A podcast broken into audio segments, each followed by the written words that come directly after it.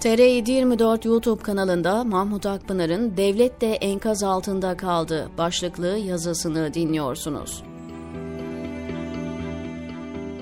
Depreme Kahramanmaraş'ta evinde yakalanan bir dostumla görüştüm. Bir felaketti, bir kıyametti. Gece uyanıktım.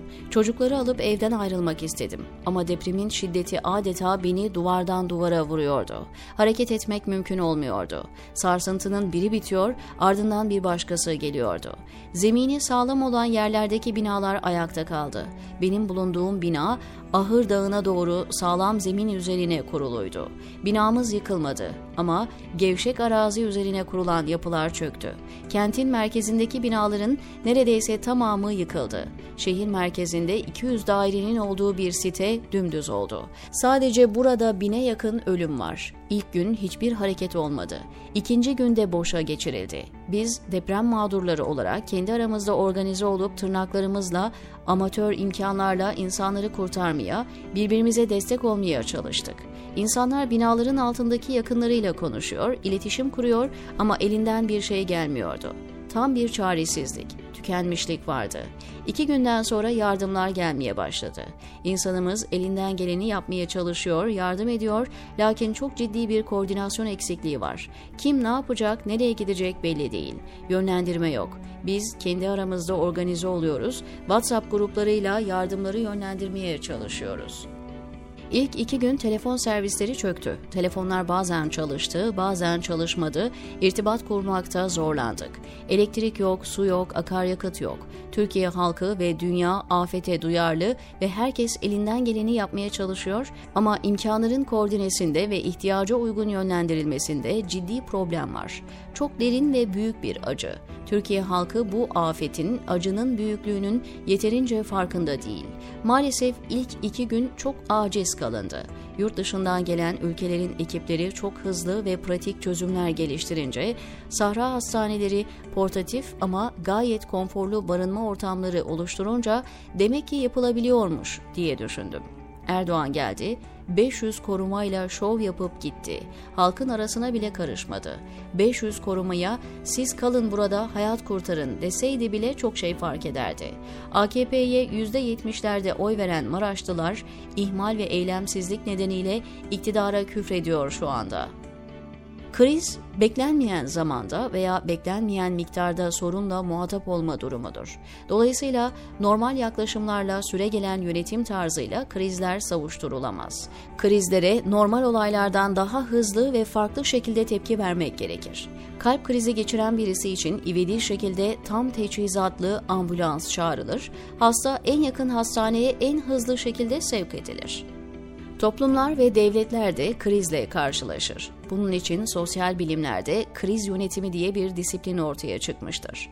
Kriz yönetimi olağan yöntemlerle, mevcut yönetimle çözülemeyecek büyüklükteki ani gelişmelere, afetlere, olumsuzluklara hızlı ve etkili cevap vermek, müdahale etmektir.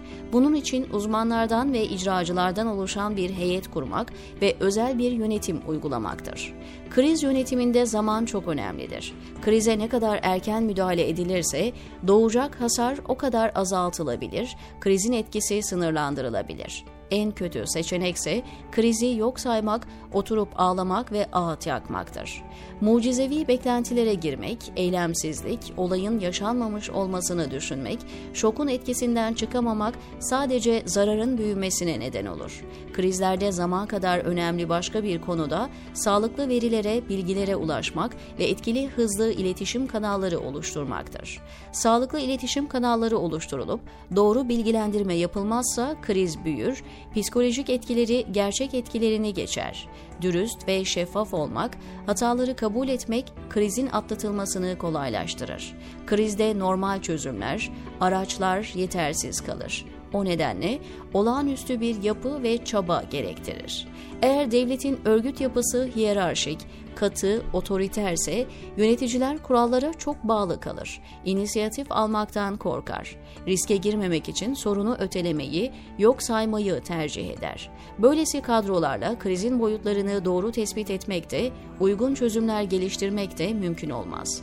Merkeziyetçi yönetimler hızlı ve refleks tepkiler verebilen, otonom yapıları yok ettiği, yöneticileri hiyerarşik karar almaya alıştırdığı, kriz durumlarında donma veya yok sayma, problemi küçük gösterme, riski ve sorumluluğu başkasının alanına atma gibi davranışlar sergilerler. Oysa krizler hızlı ve etkili karar alabilen, bunları cesaretle uygulayabilen yöneticiler ister. İşlerin rutin ve risksiz yürüdüğü dönemde başarılı görünen idare-i maslahatçı yönetimler kriz dönemlerinde felaketin büyümesine neden olur. Krizler bir yönüyle devletlerin, kurumsal yapıların, yöneticilerin test edilmesidir. Kriz yönetiminde en önemli aşama önceden tedbirler almak ve krizin olası etkilerini asgariye indirmektir. Marmara depreminin üzerinden 24 yıl geçtikten sonra devlet bir defa daha enkazın altında kaldı. Bugün o günkü iktidardan daha başarısız ve etkisiz bir yönetimle karşı karşıyayız. O gün iktidar zayıf olsa da sivil inisiyatifi iş yapanları engellememişti. Bugün AKP iktidarı ve bürokrasi afetin en değerli iki gününü heba etti. Böylesi büyük bir felakete bile siyasi rant açısından yaklaştı. Sivil toplumu bitirdiği, devlete bağımlı hale getirdiği için sivil refleks de gelişemedi.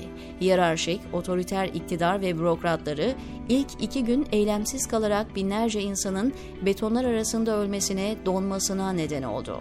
Herkes elinden geleni yapıyor ama koordinasyonsuzluğa, bürokrasiye, ilgisizliğe tosluyor. Deprem üzerinden kaç gün geçti, hala gidilmeyen kasabalar, köyler var, diyor Mahmut Akpınar TR724'deki köşesinde.